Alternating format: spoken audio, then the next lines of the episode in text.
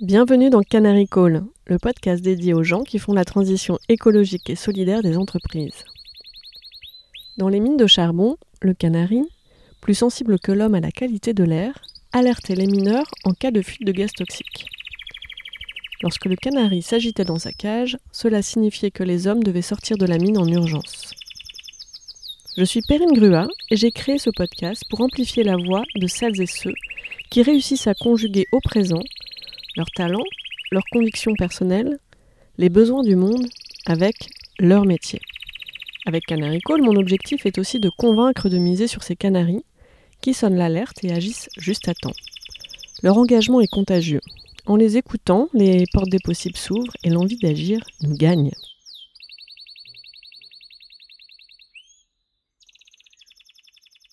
Bonjour Emmanuel. Bonjour.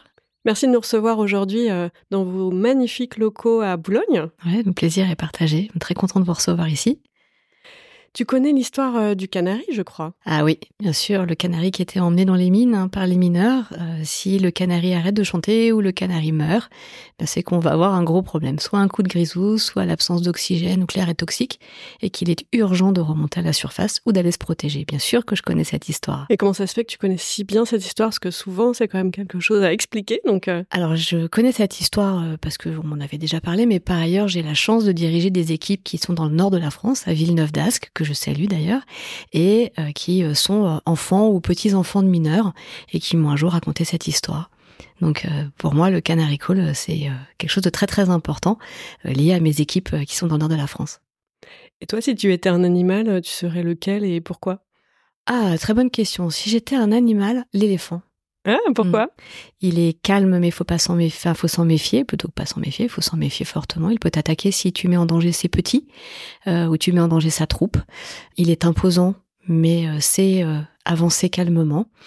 c'est un mammifère. Il est bienveillant et en même temps, il impose par sa force et sa présence. Voilà. Je trouve que l'éléphant est un animal magnifique. J'ai lu un article aussi sur les, les éléphants qui expliquait que quand un des leurs était perdu, ils tournaient sur eux-mêmes et ils avaient finalement des, des compétences, des capacités des neurologiques incroyables. Mmh. Euh. Mmh. Ah non, mais c'est un animal euh, qui est passionnant. Euh, c'est un animal qui, à la fois par sa taille et par à la fois son calme, son intelligence et cette notion de communauté. C'est jamais un animal seul. L'éléphant mmh. s'isole que pour aller mourir. Euh, c'est vraiment un animal qui t'emmène en réalité euh, sur. Regarde comment il, rattrape les petits, comment il, protège la maman qui va mettre bas, comment il se regroupe. C'est un peu comme dans le monde de l'entreprise. Enfin, moi, j'imagine tout à fait que mon management aujourd'hui, il se recouvre comme ça, c'est-à-dire à la fois de protéger mes équipes, de les pousser, de les mettre en avant, de les accompagner, et en même temps d'être la force tranquille qui va les pousser un peu les booster quand il faut et puis les rassurer euh, aussi quand il faut. J'adore parce que l'épisode précédent, l'image euh, apportée sur le management, c'était le banc de poisson. Donc euh, ah. voilà, on va pouvoir. Ah oui, on pourrait, on pourrait philosopher. La question, c'est sur le banc de poisson, le banc de sardines ou les poissons qui se regroupent pour aller tuer les autres. Ça on peut faire plein de choses sur le banc de poisson. Non, mais s'inspirer du vivant pour pour le management, c'est. Ah oui, oui, c'est hyper important. Faut regarder ce qui nous entoure hein, au quotidien. Donc toi, tu travailles dans le domaine de la tech. Mmh. Souvent, on associe la tech à quelque chose de très pointu, plutôt froid, compliqué à expliquer. Toi, si tu devais expliquer ton métier à une classe de maternelle, pour leur donner aussi envie, hein, peut-être, mmh euh, de s'intéresser à ce secteur-là, comment est-ce que tu l'expliquerais? A Des maternelles, ouais. petites, moyennes et grandes sections. Euh, vous voyez Choupi quand vous le regardez, euh, quand vous allez au restaurant avec vos parents et que vous regardez Choupi sur la tablette de vos parents? Oh là là, je me souviens de, de Choupi. Voilà, tu vois comment on fait Eh bien, mon métier à moi, c'est de faire que vous puissiez regarder ça sur la tablette. Mon métier à moi, c'est de développer les petites solutions qui vont vous permettre de regarder Choupi sur la tablette. Et quand vous cliquez sur l'app, eh ben en fait, ça c'est mon métier. Mon métier, c'est de créer quelque chose qui va vous permettre de regarder en cliquant sur l'app Choupi sur la tablette de vos parents. Et si je devais le donner pour des primaires ou des, des collégiens, je suis la geek de la bande. Je suis celle qui va vous aider à faire vos jeux, celle qui va vous aider quand vous développez sur Scratch à faire des petits programmes. Et ben moi je fais ça, mais à une échelle très très grosse. Et si tu interviens dans un lycée aussi pour euh, peut-être donner envie à d'autres euh, femmes, filles, de se lancer dans ces métiers-là, Ah. comment est-ce que tu leur présentes les choses? Euh, je leur dis venez, vous posez même pas de questions les filles, arrêtez de penser 30 secondes que ces métiers-là sont pas pour vous. Et surtout, surtout, n'écoutez pas le fait que lorsqu'on va vous conseiller, on va vous dire mais vous êtes vachement bien pour le design. Alors vous allez faire de la tech, hein, mais vous allez faire du design de produits. Parce que c'est beau, parce que c'est joli. Allez pas naturellement là. Allez où vous voulez. Toutes les portes sont ouvertes. Rien ne vous est interdit. Le back-end, le front-end, l'expérience utilisateur, les interfaces, ou vraiment l'infrastructure, l'hébergement, les data centers. Allez où vous voulez. Mes filles comme garçons en réalité. C'est pas parce que vous vous appelez Mohamed ou parce que vous vous appelez Sarah que vous n'avez pas le droit d'aller là où vous voulez. Regardez, aujourd'hui, on a un jeune garçon qui va être accepté à la NASA et qui vient euh, d'une banlieue, euh, qui est noir de peau, euh, qui a une boucle d'oreille et il a cru en ses rêves et il y a été. Ben, c'est pas une exception en réalité. Faites-vous juste confiance. Peu importe d'où vous venez. Moi, j'ai un parcours très particulier. Je viens de cité, je viens de banlieue. J'ai grandi dans la banlieue sud de Paris. J'ai grandi dans une cité qui s'appelle les Pyramides à Évry. Il y a rien qui me destinait à faire le job que je fais aujourd'hui. Justement, qu'est-ce que tu voulais faire, toi, quand tu étais petite? Est-ce que tu avais un job de rêve Ouais. euh? Juge pour enfants. Ah, ou avocate. Un des deux. Quelque chose dans lequel il y avait toujours c'est comme l'éléphant. Une notion de protection, une notion euh, à la fois oratoire, mais aussi euh, de protéger, défendre. Tout le monde peut être défendu. Quand je dis tout le monde, c'est tout le monde. Euh, et, euh, et cette notion de voilà de de, de venir protéger. tu protèges important. quoi, toi, aujourd'hui? Tu défends quoi? Euh, je défends mes équipes, Mhm. mais elles n'ont pas vraiment besoin d'être défendues, elles savent se défendre toutes seules. Je défends mon métier, je défends mes logiciels devant mes clients, devant mes compétiteurs. Je défends tout ce qui caractérise en fait mon activité euh, professionnelle, mais je défends aussi euh, mon enfant au quotidien euh, si quelque chose devait se passer. Et puis plus que défendre, parce que défendre ça sous-entend qu'il y a de l'attaque. Oui, parce que j'entends, il y, a un- il y, a, il y a la question de valoriser. Voilà, en c'est plutôt de mettre en avant, de valoriser à la fois le capital humain, de valoriser l'expérience, de valoriser ce que l'on est et de valoriser la voix que l'on porte. Et la voix, elle peut s'entendre VOIE ou VOIX euh, selon ce qu'on a envie d'interpréter. Et tu veux faire quoi après quand tu seras plus grande? Qu'est-ce que je veux faire quand je serai plus grande? Rendre les gens heureux. Euh, c'est un job horrible. J'ai pas trouvé encore. Ah, Mais euh, oui, je, on je- peut rendre les autres heureux? Ah ouais, je, suis, je veux faire un métier dans lequel les gens seront heureux. Euh, manager au quotidien n'est pas un métier facile. Euh, on a beaucoup de complaintes, euh, beaucoup de choses à gérer. Euh, et quand je serai plus grande, ouais, euh, mon rêve, c'est euh, de faire un métier qui rend les gens heureux. J'espère toujours au travers de la techno et des logiciels, mais euh, Mais en tout cas, plus directement qu'aujourd'hui euh, via le management ou comment je sais pas. En fait, je sais pas du tout. Mais à, à- à cette question de qu'est-ce que tu veux faire plus tard quand tu seras grande, le premier réflexe, c'est euh, rendre les gens heureux. Peut-être au travers de mes logiciels, euh, en restant la geek de la bande, je sais pas. Mais euh, voilà, toujours important de de- d'essayer que autour de moi ce soit serein et que les gens que je croise deviennent sereins en étant avec moi. Très inspirant parce que c'est vrai que bah, la quête de la, de la joie, euh, pour moi, est toujours juste en fait. Quand on, Mm. on cherche la joie, quand on. Bah, finalement, on est euh, sur son flow, sur ses forces, sur ce qu'on fait naturellement. Et euh, quand un dirigeant est dans la quête de sa joie, de sa juste place, bah, je me dis toujours que c'est rassurant aussi pour son écosystème euh, et pour le, le, le reste du monde, hein, plus largement. si tout le monde. euh, si Après, c'est pas le monde de oui oui quoi. C'est le truc, c'est que Ah, on n'est Ouais. pas ni chez Oui Oui, ni chez non, Choupi. non, on est on est plus chez Choupi, on a quitté les maternelles. Ouais. Euh, on n'est pas dans le monde de oui oui parce qu'on est dans le monde professionnel, dans la vraie vie. Mais effectivement, en tout cas, d'être capable d'écouter l'autre, de le recevoir, de l'entendre, de l'accompagner, et puis des fois d'avoir des échecs. Hein. Euh, on évoquait avant l'interview des difficultés sur du management par ailleurs, donc quand on doit se séparer d'un collaborateur, comme on accompagne. Mm. Et oui, c'est pas le monde de oui. On n'est pas juste à je veux rendre les gens heureux et ça va être super beau. C'est juste que un tout petit peu de bienveillance, un tout petit peu d'écoute, un tout petit peu de valorisation. Tu disais tout à l'heure, mais euh, tu, disais, tu dirais quoi aux filles dans un lycée où je te disais, mais venez, écoutez-vous. Et j'ai rebondi en disant, mais c'est pas que pour elle. C'est euh, un gars qui est en cité, c'est une fille qui est en cité, c'est une fille qui est en province à qui on dit, ah non, t'as l'accent de Marseille, tu sais, les Parisiens, ils aiment pas les accents. Faut que t'arrives sans ton accent. Non, soyez fiers de ce que vous êtes, portez ce que vous êtes, portez les valeurs qui sont les vôtres et celles de votre entreprise, et venez partager. On a besoin de tout type de profil. Il n'y a pas que les grandes écoles, il y a tout type de profil. Et justement, en ce moment, qu'est-ce que tu défends particulièrement? Quelles sont les causes euh, sur lesquelles tu t'engages, sur lesquelles euh, bah, finalement tu mets aussi ton métier ah euh, en jeu? Alors, il y a, y a, beaucoup de causes défendues parce qu'elles viennent s'imbriquer les unes les autres. La première cause que je valorise, c'est la place de la femme. Mais la place de la femme, pas que dans mon métier, la place de la mmh. femme de manière globale. L'égalité, homme-femme, bien avant la période MeToo, euh, c'est euh, l'égalité salariale, c'est l'égalité de poste, c'est je suis euh, contre la discrimination positive, je suis sur prendre les meilleures valeurs là où elles se trouvent, mais mon vrai combat, il est sur la place de la femme. Récemment, j'ai fait une tribune dans les échos en disant la place de la femme dans la tech, et plus on écoutera à sa juste valeur la voix qui est portée eh bien, euh, la femme trouvera sa place, elle aura envie de rester avec vous et de s'impliquer. Mais c'est aussi euh, dans la ville, euh, c'est aussi d'être capable d'aller boire un café n'importe où en France, comme je le veux, sans que personne ne me dire quoi que ce soit, d'avoir le droit de porter des baskets, une robe courte, un décolleté ou une robe longue, si j'ai envie, sans que personne vienne me dire quoi que ce soit. Donc mon premier combat, c'est la place de la femme. Et plus particulièrement ensuite, la place de la femme dans mon métier, qui est le métier de la tech, qui est le métier des logiciels, je disais tout à l'heure, la geek de la bande, c'est comment avoir plus de geekette avec moi, mais dans lequel la position est non seulement défendue, mais elle est importante. C'est venez, venez, prenez votre place. Cette révolution-là, elle ne l'a laissé passer à personne. On s'est battu pour plein de choses. On s'est battu pour le droit à l'avortement. On s'est battu pour que vous ayez des jupes courtes. On s'est battu pour que vous ayez le droit d'avoir des jupes longues. Faut se battre maintenant. C'est pas les mêmes degrés, hein, surtout, mais prendre sa place aussi dans le monde du travail. On a reculé par rapport à ça on recule énormément et donc c'est extrêmement important pour moi que la place de la femme soit mise euh, euh, au sein de l'entreprise et en tout cas dans mon entreprise à moi c'est extrêmement important. Qu'est-ce qui a déclenché cet engagement-là sur cette cause de la place de la femme? T'as un souvenir, un déclic du moment où tu te dis ah non c'est pas possible. Faut... Alors j'ai plusieurs euh, plusieurs souvenirs ou plusieurs déclics. Le premier bien évidemment il est porté par ma mère.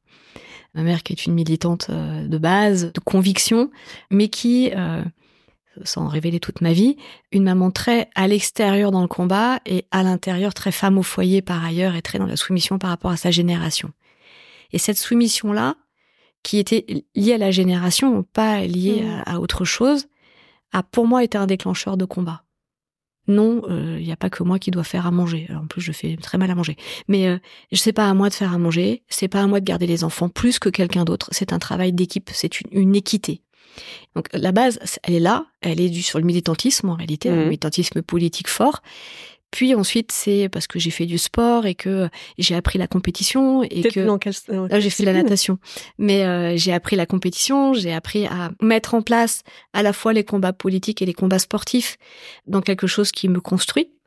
Et puis ensuite, c'est de regarder ce qui se passe dans le monde et de voir à quel point la place de la femme perd lié à tous les combats. Je ne vais pas revenir sur les combats MLF, ce serait loin de, cette idée, mais c'est vraiment ce, parcours dans la place de la femme dans la société. Et au fur et à mesure que je grandis, et que je vieillis ou je prends de l'âge, eh bien, je vois à quel point la place de la femme recule. Et que donc, il faut pas laisser reculer. Maintenant, je suis moins militante, plus posée, a toujours énormément de convictions, mais cette volonté de, à nouveau, prenez votre place. Et je vais vous aider si je peux quand je prends la parole en public, il y a toujours ce message de on a le droit d'être là, on est légitime et c'est pas parce que euh, je suis une femme qu'il faut pas m'écouter, pas parce que je suis une femme qu'il faut pas me couper la parole. Euh, j'ai fait une intervention euh, il y a une quinzaine de jours devant un parterre de, personnalités, dont des hommes politiques. Et quand je suis intervenue, il y avait devant moi des politiques qui se sont mis à parler entre eux et à parler fort, à tel point que en fait ça me coupait la parole. Il n'aurait jamais osé faire ça si j'avais été un garçon. Jamais. Et il pensait que j'allais rien dire, et en fait, je me suis arrêtée et je suis intervenue pour les prendre à partie. Et en fait, mon combat maintenant, il est là. On peut me sortir en société, hein, je me comporte très bien. C'est simplement de, il n'y a pas de différence. Et dans mes équipes aujourd'hui, alors j'ai encore très peu de femmes parce qu'on trouve peu de femmes dans mes métiers, mais il n'y a pas de différence de traitement. Ça doit être au même niveau. C'est intéressant euh, parce que quand tu parles de militantisme, j'entends presque euh, la notion de compétence dans la façon dont tu mmh. En fait, euh, tu l'as appris, tu l'as développé, tu l'as musclé, et aujourd'hui tu le transposes dans l'entreprise. Et j'ai envie de dire, militantisme dans l'entreprise, c'est presque un gros mot comme pourrait l'être. Euh, ah oui, mais ça l'est. C'est un gros mot. Euh, c'est comme syndicalisme. syndicalisme ou euh, hypersensibilité, hein, qui est un peu le sujet pour moi porté par le Canari. C'est un gros mot à la base, et toi, t'en fais un super pouvoir. Ouais. ça vient peut-être rejoindre le fait de, que je sois hypersensible par ailleurs, mais le, le, c'est pas l'image qu'on se fait du militantisme. On a un peu, euh, on voit plutôt la face extérieure de l'éléphant. Oui. Euh, que, euh, que on voit plus ce côté. Quand on, entend le mot militantisme, on n'entend pas souvent. En fait, on fait pas toujours le lien à quelque chose de subtil, à quelque chose. Mais parce que je pense que c'est aussi, tu le disais, c'est c'est vu comme un gros mot. C'est pour ça que j'ai rebondi avec syndicalisme. Oui. ça pourrait être un autre sujet. Mais aujourd'hui, c'est à nouveau faire porter la voix. Je suis cadre dirigeant. Je fais partie du board d'une société qui fait un demi-milliard d'euros de chiffre d'affaires, on est 15 000 collaborateurs. Je suis dans le top 5 du management. Si moi, je suis pas capable de porter ce discours-là et de progressivement de le faire rentrer, de le distiller, c'est ça le militantisme. Le militantisme, c'est pas obligatoirement debout avec les barricades. Tout à l'heure, je disais, on peut me sortir à un déjeuner ou à un dîner, je me comporte très très bien et je suis pas en train de dire l'égalité homme-femme euh, à tout prix.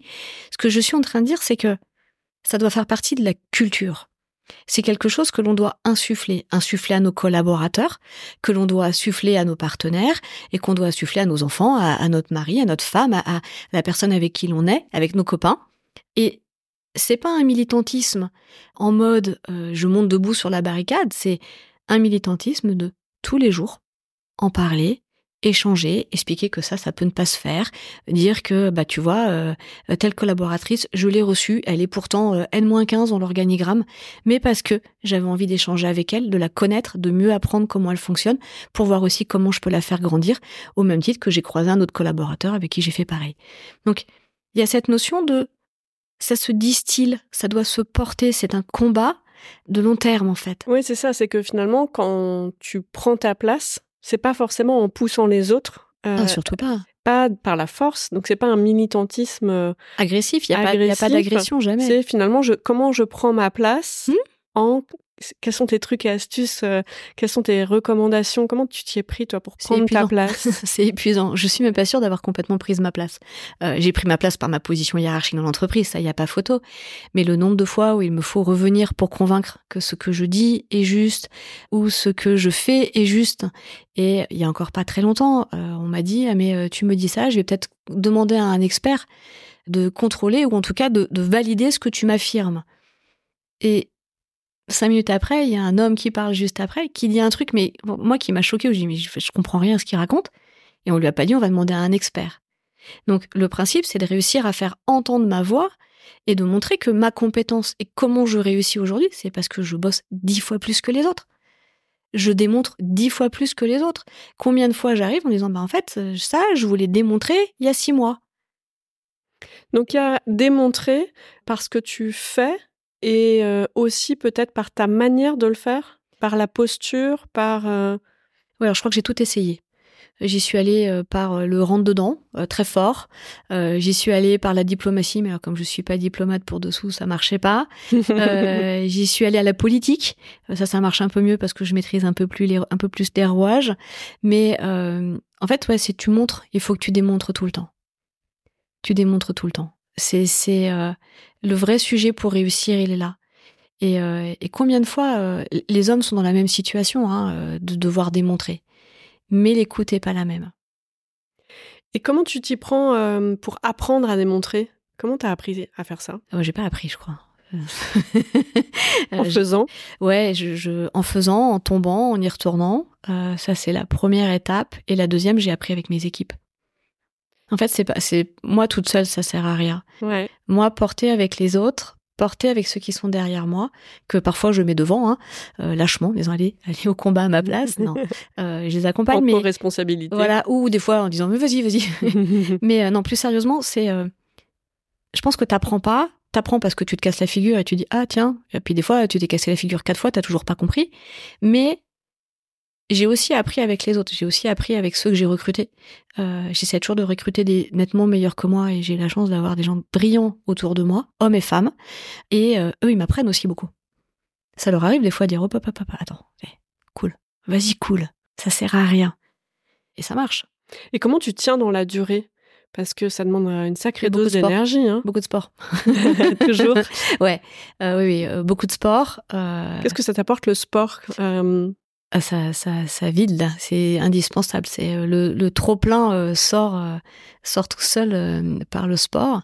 Mon fils me porte, mon mari me porte. Moi, j'ai la chance d'avoir un mari qui nous a placés d'égal à égal dès le départ, qui aujourd'hui m'aide à grandir, qui va garder mon fils quand je vais en soirée client, qui va, voilà, je, je je maintiens et je, je, survis au milieu de tout ça. Et ça survivre, ça fait vraiment un propos très dur parce qu'on parle de combat depuis tout à l'heure, alors qu'en fait, je ne le vis en aucun cas comme un combat. Non, et tu le respires pas du tout. Mais je comme pense quelque chose de, de, de, difficile, mais euh, j'arrive à, à équilibrer.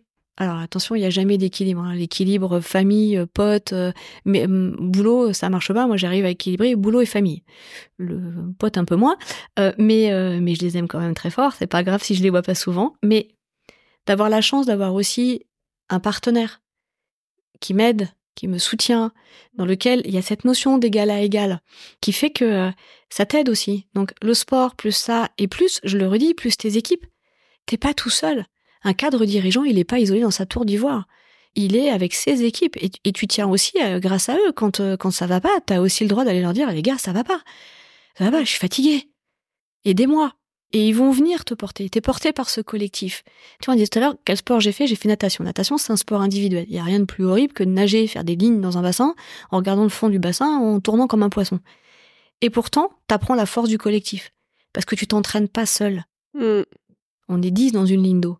Et ben là, c'est pareil dans l'entreprise. C'est la force du collectif. C'est pas parce que t'es seul en tant que cadre dirigeant que t'as pas la force du collectif avec toi. Et moi, c'est mes collaborateurs mais N-1 jusqu'au N- je sais pas combien, c'est ma force. Quand je monte sur le plateau, on a été visiter tout à l'heure mon plateau, je dis bonjour à tous les collaborateurs, je les connais par leur prénom, je, j'en ai 250, je sais dire qui ils sont, je connais leur vie, je, voilà, c'est, tu... Et eux aussi te, te connaissent, donc tu dois souvent être là parce que oh. voilà, je voyais tout le monde euh, voilà te prénommer, euh, te saluer, donc euh, c'est un usage. Et puis c'est important. Enfin, je veux dire, tu peux être cadre dirigeant si t'as personne à diriger, t'es pas là. Hein. Donc, euh, il s'était porté par eux aussi. Hein. J'entends finalement aussi que, hum, mine de rien, tu es nourri par euh, des victoires, des succès. Ouais, euh, des échecs aussi. Tu parlais des échecs euh, desquels tu apprenais, mais il y a, voilà, il y a des choses que tu as crantées, mmh, comme on mmh. dit, que tu as réussi. Tu as besoin de quoi maintenant pour continuer? Quelle est, oh, quelle est la prochaine? Mais tout, étape En fait, il y a je crois que jamais ça va s'arrêter, hein, déjà mhm. parce qu'on porte de la croissance. Euh, enfin, on fait plus de 25% de croissance en un an. On va retourner, on va faire la même chose l'année prochaine. Enfin, il y, a, y a à la fois la croissance, la croissance économique, onboarder les équipes, qui aujourd'hui est mon gros point de faiblesse. Donc, il euh, faut que j'arrive à, à, travailler sur ça euh, avec mes collaborateurs et, et continuer en fait continuer à, créer des logiciels, continuer à aller les vendre sur le marché, continuer à aller convaincre des clients qu'il faut qu'ils les achètent, convaincre mes équipes qu'on arrive à les déployer. Et si on arrive à faire ça, ce sera juste extraordinaire. Et après, la petite cerise sur le gâteau euh, serait de réussir à moi faire entendre cette voix de la place de la femme dans la tech un peu plus fort que ce qu'elle n'a entendu aujourd'hui. Aujourd'hui, tu parles euh, finalement d'une situation d'hypercroissance, de tech, de produits, de logiciels. En quoi euh, c'est un risque ou une opportunité par rapport aux enjeux euh, sociétaux, écologiques, collectifs ah, bonne question. nous avons. Euh...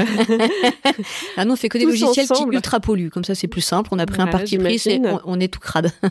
euh, non, non. Effectivement, on a. Euh, je parlais tout à l'heure de la place de la femme dans la tech. Euh, le militantisme, il, il s'arrête pas à uniquement euh, cette notion d'être humain. il y a aussi comment on va porter un avenir et que tout ce que l'on va construire doit être à minimum éco-responsable. Il y a une particularité, c'est que aujourd'hui, dans le monde de l'entreprise, en tout cas tel que je la vis moi, on est plus vu comme des, enfin, c'était plus vu comme des contraintes que comme des opportunités. Euh, moi, tous les jours, j'ai euh, la direction du système de, sécurité de l'information qui vient me dire est-ce que tu as bien respecté euh, tel protocole? J'ai le RGPD qui me dit est-ce que tu as bien respecté le RGPD compliant? Maintenant, j'ai le RSE qui me dit est-ce que tes logiciels sont bien RSE Je disais il y a pas très longtemps à, l'équipe RSE, mais c'est fou le nombre de personnes qui dorénavant s'occupent de savoir comment je développe des logiciels. Si on pouvait juste me laisser développer, ça m'arrangerait. Mais en fait, c'est hyper important de faire tout ça. C'est hyper important d'imaginer que les logiciels que l'on développe à date soit éco-responsable, c'est-à-dire qu'on n'ait pas bah, une surcharge de matériel pour pouvoir l'utiliser, que on parlait de la tablette de Choupi, je sais pas pourquoi j'aime beaucoup cet exemple de la tablette de Choupi, mais s'assurer que quand ça me parle, ça résonne. Bah oui, ça résonne, mais euh, alors je ne fais pas la tablette pour Choupi, hein, je tiens à préciser, mais euh, que quand l'enfant va cliquer sur le bouton, bah, c'est facile d'accès, que l'enfant ait tous ses bras, qu'il lui manque des doigts ou que euh, il y a un problème de, de, de vision, donc il faut qu'on soit ce qu'on appelle RGA compliant, c'est-à-dire accessibilité sur nos logiciels, que euh, lorsqu'il clique sur le bouton, bah, ça surconsomme pas. Donc comment on fait pour que nos logiciels soient raisonnables en termes de consommation énergétique Que lorsque il euh, n'y a pas qu'un enfant qui va regarder euh, la tablette au restaurant avec ses parents, mais qu'il y en a 200 000 qui vont se connecter en même temps, comment on s'assure que les data centers vont tenir et que ces data centers vont permettre, avec les infrastructures qui sont à l'intérieur, de pas surconsommer non plus, qu'on soit virtueux. nous, on a fait par exemple le choix d'avoir tous nos logiciels qui sont posés sur des data centers qui sont éco-responsable et green. Donc par exemple, on a un partenaire qui s'appelle Etix, qui est décidé dans le nord de la France, qui a mis des panneaux solaires partout, qui a des ruches et qui en fait, avec la chaleur de ces data centers, fait grossir des larves qui sont broyées pour être mis dans le pain, dans les EHPAD, pour euh, l'ostéoporose. Bon, alors j'espère que personne ne savait qu'il y avait des larves broyées dans le pain des petits vieux dans les EHPAD, mais il y a un cercle virtueux dans l'ensemble de ce data center. Et Etix, aujourd'hui, alimente en chauffage par l'énergie générée euh, par son data center un village qu'il chauffe. Bah ça, c'est un choix qu'on fait. Nous, Innovation Il doit plus cher, j'imagine. Ça coûte plus cher. Donc, il faut le vendre, arriver à le vendre aux clients aussi. Bah, en fait, on le vend le même prix. La seule chose, c'est d'en vendre un peu plus. Hmm. Mais c'est vraiment la stratégie chez Innovation and Trust. C'est un, un des leitmotifs. Nous, on est la Digital Factory du groupe Tessie. C'était vraiment d'arriver à être green de bout en bout. On n'y arrive pas totalement, mais on y travaille fortement. On a développé une compte à carbone qui s'appelle EcoData, qui permet que chaque logiciel que l'on déploie calcule l'empreinte carbone du client dans nos infrastructures et qu'on puisse avoir le client en disant "Eh, désolé, mais là tu me pollues mon gars. Tu peux pas rester comme ça." Et de pas laisser la possibilité à nos clients de ne pas polluer chez eux mais de polluer chez nous pour pouvoir produire. Voilà, donc on essaye d'avoir ce cercle-là, mais ça passe aussi par l'inclusion, ça passe aussi par euh, tous les éléments qu'on peut avoir pour construire de manière intelligente des logiciels en France, en Espagne ou au Maroc. Finalement, euh, tu décides de ne pas choisir entre euh, business, humain, impact écologique. Je négocie pas avec la planète. Comment euh, au quotidien, ça doit pas être euh, toujours évident d'arriver à concilier, à réconcilier? Quels sont les principaux défis? Parler d'onboarding aussi. Bah, tu viens de le dire, hein, concilier et réconcilier, c'est ça les principaux défis. C'est comment je m'assure que euh, le développeur qui, est, qui a 10 jours pour développer son sprint, et encore on a été large, il a bien embarqué toutes les contraintes que je lui ai mises et, et comment il va avancer. Alors on a des astuces. Hein. Aujourd'hui, nous on a des, ce qu'on appelle des développeurs augmentés. Mm. Ils sont augmentés par les nouvelles technologies d'IA qu'on peut avoir à disposition sur le marché. Mais non, non, le défi au quotidien, c'est concilier et réconcilier. Et on n'y arrive pas tout le temps. la, la vérité, c'est qu'on n'y arrive pas tout le temps. Mais le delta où on n'y arrive pas, on arrive quand même sur une tellement grande partie que c'est pas grave. Et on le sait parce qu'on peut pas être vertueux partout, on n'est pas euh, parfait. On l'évoquait tout à l'heure, c'est pas le monde de oui oui.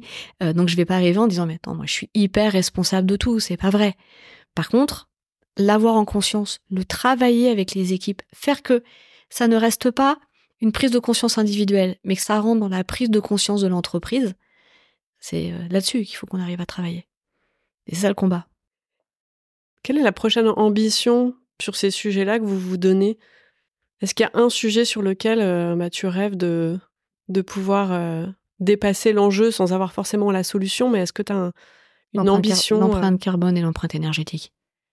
C'est vraiment la clé. Enfin, on me dit toujours, en fait, quand moi je parle d'empreinte carbone, je le résume pas à que l'empreinte carbone, je résume vraiment à euh, des logiciels qui surconsomment pas, des logiciels qui sont installés dans des data centers qui permettent de, de, de ne pas surconsommer par ailleurs. C'est vraiment cette partie-là. C'est qu'est-ce que je recrache dans l'air et comment je me garantis qu'en fait, je suis pas en train de devenir un pollueur parmi tant de pollueurs juste pour gagner encore plus d'argent. Parce que mon travail à moi, c'est de faire gagner de l'argent à mes actionnaires. Donc, euh, comment je me garantis que ce travail-là devient virtueux Et sans me faire du greenwashing et sans m'acheter un nom par ailleurs, comment je réussis ça? Et tu disais justement que vous, bah, tu, vous faisiez pas les tablettes pour Choupi, mais que euh, vous étiez aussi sur des, des, des, produits, des offres qui sont directement utiles Mhm. à la société. Euh, Est-ce que tu peux nous expliquer justement quelle est la- l'intention, la, démarche? Comment est-ce que vous fixez cette utilité? Comment vous fixez des limites aussi sur ce que vous faites et ce que vous faites pas? Alors nous, on n'a pas de limite. Ça faut, voilà, à part des limites intellectuelles ou des limites euh, de il ne faut pas faire ça parce que c'est pas bien. Euh, il faut juste Mhm. définir le bien. Mais- c'est ça. Comment est-ce que mais- vous vous le définissez? Je mais en pas si vous réalité- avez une raison d'être, une mission non, parce que on d'entreprise. n'est pas, on n'est pas dans ces métiers-là. Nos métiers, quand on fait des métiers de confiance numérique, par exemple, où on propose des Mm. solutions de signature électronique ou de vérification d'identité ou d'identité à distance, il n'y a pas de risque derrière. Le risque, il est euh, que bah, t'as pas correctement signé un document que tu devais pas signer. Mais le, service apporté, c'est le service du digital, c'est d'aller plus vite dans un parcours, c'est d'être capable de, de de t'onboarder plus rapidement et qu'au lieu avant que tu devais envoyer une série de papiers, bah demain t'envoies trois PDF, une vidéo, t'as tout signé et ça s'est fait en trois clics. Ça c'est notre métier. On ne fait pas d'applicatif B2C, donc qui viendrait toucher un consommateur dans lequel il faudrait un consentement particulier parce qu'on toucherait les mineurs. Alors oui, effectivement, quand on va faire des prestations ou des logiciels pour des sociétés de jeux en ligne, tu pourras avoir la moralité de te dire ah, le jeu en ligne, oui, non. Mais en fait, si j'y vais pas moi, quelqu'un d'autre va y aller. Et je préfère que ce soit une société française qui y aille et que je préfère que bah, ce soit ma société qui y aille. Et par contre, de le faire bien dans la mise en œuvre, dans la sécurité de la donnée que l'on va traiter. On parle de souveraineté. Voilà, mon métier, il est plus là-dessus. Si demain Choupi commence à déployer du contenu qui n'est pas du bon contenu, en fait, ça n'est pas mon activité à moi. Hmm. Donc, dans mes métiers à moi, je n'ai pas cette moralité-là à devoir porter. Par contre, choisir mes clients, peut-être un jour, ce sera le, ce serait le monde idéal. À date, je peux pas. Dans ce que j'entends, finalement, il y a euh, votre façon de le produire, les emplois que vous générez aussi à Mhm. travers votre activité, votre façon de le faire, la notion d'inclusion Oui. aussi que votre activité euh, permet. Toutes les personnes qui chercheraient à finalement euh, pouvoir bien relier leurs convictions, leurs valeurs, leurs principes de vie avec leur métier au quotidien, qui s'interrogeraient finalement est-ce que la tech c'est un bon endroit? Parce qu'aujourd'hui c'est un sujet, c'est souvent vu comme euh, un point de pollution ou euh, des choses qui peuvent être dangereux en surconsommation pour les enfants. Il y a tout un pan de la tech qui est indispensable euh, aujourd'hui et qui au contraire peut aussi contribuer. Comment est-ce que euh, tu présenterais le secteur en fait à toutes ces personnes qui se posent ces questions? Parce que Ah, déjà, je pense que si elles se posent ces questions, pas nécessairement facile d'aller les convaincre euh, de, de dire venez me voir, venez voir ce qu'on fait, euh, parce oui, que puis personne n'a envie d'être un convaincu Voilà, hein, de ça. toute façon. Mais, Mais euh, En tout cas, il y a, y a un point, c'est... euh, à un moment, tu as dit, la tech, c'est aussi vu comme un monde froid. Alors que c'est juste le contraire en réalité. C'est Mm. tout sauf froid. Tu vois, tout à l'heure, avant notre interview, j'étais en rendez-vous client et que je vois euh, en présentation par mes équipes ce qu'on est en capacité de proposer. On voilà, on était sur la confiance numérique, donc ce qu'on pouvait proposer avec des signatures sur des vidéos, tu te dis, mais en fait, c'est magique ce qu'on fait et ça prend vie. C'est quelque chose d'extrêmement concret parce que tu vois la réalisation. Il y a un début, il y a une fin. Mais par rapport aux, aux personnes que tu évoquais, pour réussir à leur donner envie ou en tout cas les convaincre, c'est déjà leur dire de ne pas avoir peur. Et c'est la même chose que ce que j'expliquais aux députés en disant arrêtez de vouloir réglementer en permanence parce que quand vous réglementez en permanence, vous nous empêchez d'avancer d'un point de vue économique. Bien sûr qu'il faut encadrer. Mais en France, et les Français ont cette envie permanente qu'on leur réduise leurs droits, enfin surtout les droits d'à côté, pas les nôtres, mais d'avoir cette façon d'être tout le temps critiqué ou avoir un avis euh, ou dire ah bah tu comprends euh, euh, effectivement l'accès aux jeux en ligne bah ça rend les gens dépendants. Mais ça rend pas 50 millions de personnes dépendantes. Il y en a un petit pourcentage qui, si elles n'avaient pas été dépendantes de ça, malheureusement, auraient été dépendantes d'autres choses. Mais on a une réussite globalement plutôt positive. Quand on est euh, sur euh, l'accès au téléphone qu'on utilise tout le monde, tout le monde dit ah là là, c'est devenu une extension de la main, euh, mon fils ou ma fille euh, est rivé sur son téléphone. Sauf que je sais la joindre, je sais où elle est, je peux voir où elle j'ai accès à ses notes sur mon téléphone. Enfin, tu vois bien que la technologie, les outils qu'on nous met à disposition, en fait, nous sont utiles au quotidien. on l'a vu pendant le, Mais le, Covid, Covid, le Covid, le- les Zooms, euh, d'être capable de faire des, des- des cours en ligne, de- ça marche ou ça marche pas, mais cette capacité de déployer très très vite une réadaptation euh, de la vie du quotidien, on n'avait plus le droit de sortir, mais on avait quand même le droit de faire des choses, ça c'est extrêmement riche. Et c'est ça en fait qu'il faut leur dire à ces gens-là. C'est si tu veux venir participer à ce que ça s'améliore et que tu as des convictions, viens les mettre. Dans cette organisation-là et regarde aussi tout ce qu'on fait d'extraordinaire avec ce genre de technologie, quelle qu'elle soit. On a décrié pendant là, le chat GPT arrive, le chat GPT, ça a des années déjà, hein, mais ça arrive et tout le monde dit ça y est, on va tous perdre nos emplois. Mais non, regarde ce que ça fait. Joue avec. Tu vas voir, ça va pas te piquer ton emploi, ça a le QI d'un enfant de 3 ans. Par contre, un enfant de 3 ans qui écrit très très bien. Mais c'est pas ça qui est intéressant. Ce qui est intéressant, c'est comment ça peut t'accélérer. Comment ça peut te permettre de faire du temps pour autre chose? Et c'est ça la force des technologies. Quand nous, on développe des logiciels, quand ma Digital Factory, elle développe des logiciels pour le compte de ses clients, c'est pour les aider, c'est pour les accélérer. Et est-ce que ça tue de l'emploi? Même pas, ça en crée. Euh, mais par contre, regardez, restez pas à côté. Rentrez et venez voir avec nous, venez travailler avec nous et vous verrez. En fait, on fait des trucs assez extraordinaires. Quel est ton rêve le plus fou maintenant? Euh, Pro ou perso? Comme tu veux. Ah, c'est une très bonne question. Euh, mon rêve le plus fou, réussir à percer sur les marchés Amérique du Nord ou Nouvelle-Zélande, Australie. Pourquoi? Marché compliqué à attaquer. Le marché américain est un marché euh, que je connais bien et qui est compliqué. Et alors, euh, partir en, en Australie ou en Nouvelle-Zélande sur une société française, ouais, voilà. Mon rêve le plus fou, euh, partir à Sydney et partir à la conquête de ce coin-là du monde. si on arrive à là, je pense que ça serait sympa. Et même peut-être le pire cauchemar. Ce qui ferait plus peur. Qu'est-ce qui me ferait plus peur? Que tout s'arrête demain parce que euh, on part du principe que euh, une société comme la nôtre a pas les lignes d'investissement nécessaires pour porter l'envie. Donc le goût du défi, on sent. Ouais, oui, hein toujours. Enfin, ça fait partie du caractère, mais euh, oui, oui, cette notion que un jour on vient de me voir en me disant, ben, tu vois, t'as as quelques lignes de crédit à quelques dizaines de millions d'euros pour porter la valeur, et en fait maintenant on, on ne suit plus parce qu'il faut juste gagner beaucoup d'argent, et ça c'est mon pire cauchemar, ouais. C'est que tout s'arrête en fait. Et de quoi tu as besoin pour continuer ou pour, euh, pour accélérer vers, euh, vers tes objectifs? Continuer à avoir autant de liberté que le groupe Tessie m'en donne. Pour conclure, euh, quel est ton canary call, le message que tu as envie de passer au plus grand nombre?